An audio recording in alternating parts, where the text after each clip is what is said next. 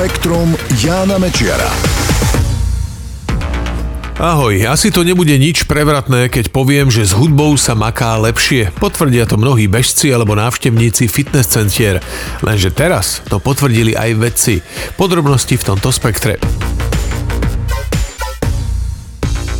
Hudba s rýchlym tempom znižuje pocit námahy pri cvičení a zvyšuje jeho účinnosť. Platí to najmä pri vytrvalostných športových aktivitách, ako je beh alebo chôdza. Menej už pri výkonoch s vysokou intenzitou, ako je napríklad cvičenie s činkami. K týmto záverom dospeli vedci z univerzity v talianskej Verone. Pustili sa do skúmania vplyvu hudby na cvičenie. Mnoho z nás pri fyzickej aktivite počúva hudbu a už predchádzajúce štúdie ukázali, že to môže mať priaznivé účinky. Napríklad to odpútava našu pozornosť od únavy a nepríjemných pocitov. Vnímanie hudby je však veľmi individuálne, takže každému vyhovuje niečo iné. Preto teraz vedci skúmali vplyv tempa hudby na ženské dobrovoľníčky, ktoré cvičili buď na bežiacom páse alebo na posilňovacom stroji. Najprv cvičili v úplnom tichu, potom im púšťali popové pesničky s rôznym tempom. Vedci pritom zaznamenávali množstvo parametrov, vrátane subjektívnych pocitov cvičiacich žien. Ukázalo sa, že pri hudbe s vysokým tempom dosahovali najvyššie srdcové tepy, čo je ukazovateľ miery námahy. Zároveň však pritom cítili tej námahy najmenej. To znamená, že cvičenie bolo pre ne subjektívne menej únavné, no zároveň účinnejšie pre zlepšenie fyzickej kondície.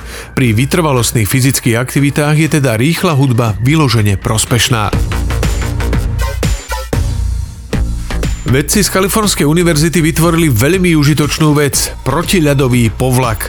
Pri jeho vývoji sa inšpirovali antarktickými rybami. Nový materiál funguje trojakým spôsobom. V prvom rade zabraňuje vzniku ľadových jadier, teda v podstate zamrzaniu vzdušnej vlhkosti, ktorá sa usadí na nejakom povrchu. Ďalej znižuje teplotu mrznutia vody, ktorá sa ho dotkne a do tretice zabraňuje ľadu, aby sa prichytil na povrch. Nový materiál podľa vedcov vychádza z biologických nemrznúcich rastúcich proteínov, ktoré využívajú predovšetkým ryby, aby v ľadových vodách okolo Antarktídy nezamrzli.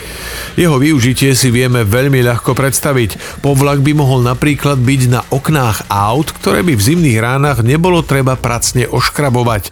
Oceniť by ho mohli aj prevádzkovateľia lietadiel, ktoré treba po dlhých letoch často odmrazovať a zbavovať ľadovej škrupiny na trupoch a krídlach. Opíjanie sa v mladom veku sa môže prejaviť na potomkoch splodených o mnoho rokov neskôr, tvrdia to vedci z Univerzity Loyola. V mozgoch potkanov, ktorých rodičia v tínežerskom veku konzumovali veľa alkoholu, objavili zmeny DNA. Pozorovali opíjania sa z matkinej i otcovej strany. Viac zmien bolo vtedy, ak sa opíjali obaja rodičia. Tie zmeny sa prejavili v časti mozgu zvanej podlôžko alebo hypotalamus. Reguluje napríklad tvorbu hormónov. No a jedným z následkov jeho narušenia môžu byť aj problémy s duševným zdravím. Tieto zistenia sa síce týkali potkanov, ale podľa vedcov by podobné mechanizmy mali fungovať aj v ľudských mozgoch. Spektrum Jána Mečiara.